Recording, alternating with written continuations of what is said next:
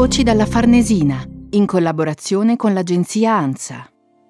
Farnesina per le imprese, la tecnologia italiana in Ghana porta buoni frutti.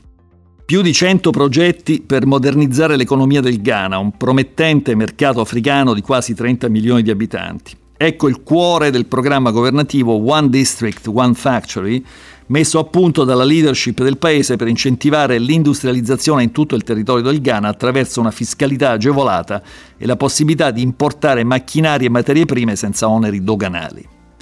Opportunità subito colte da un'importante realtà di Parma, operante nel settore dell'ortofrutta, la Tropical Food Machinery, che ha da poco realizzato un nuovo impianto di trasformazione di frutta e verdura.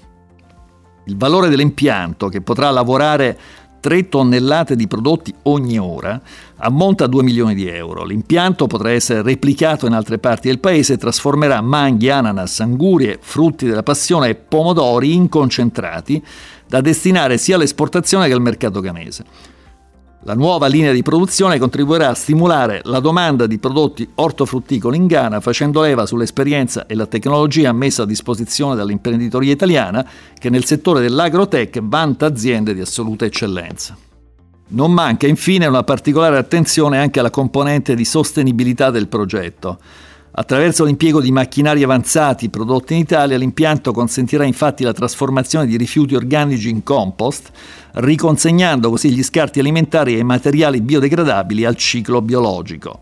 La presenza all'inaugurazione dell'impianto delle più alte cariche istituzionali del paese, dal sovrano al presidente ghanese, dimostra come Italia e Ghana stiano instaurando un'ottima collaborazione nel settore agroalimentare e apre la strada a ulteriori sviluppi per il nostro settore dei beni strumentali.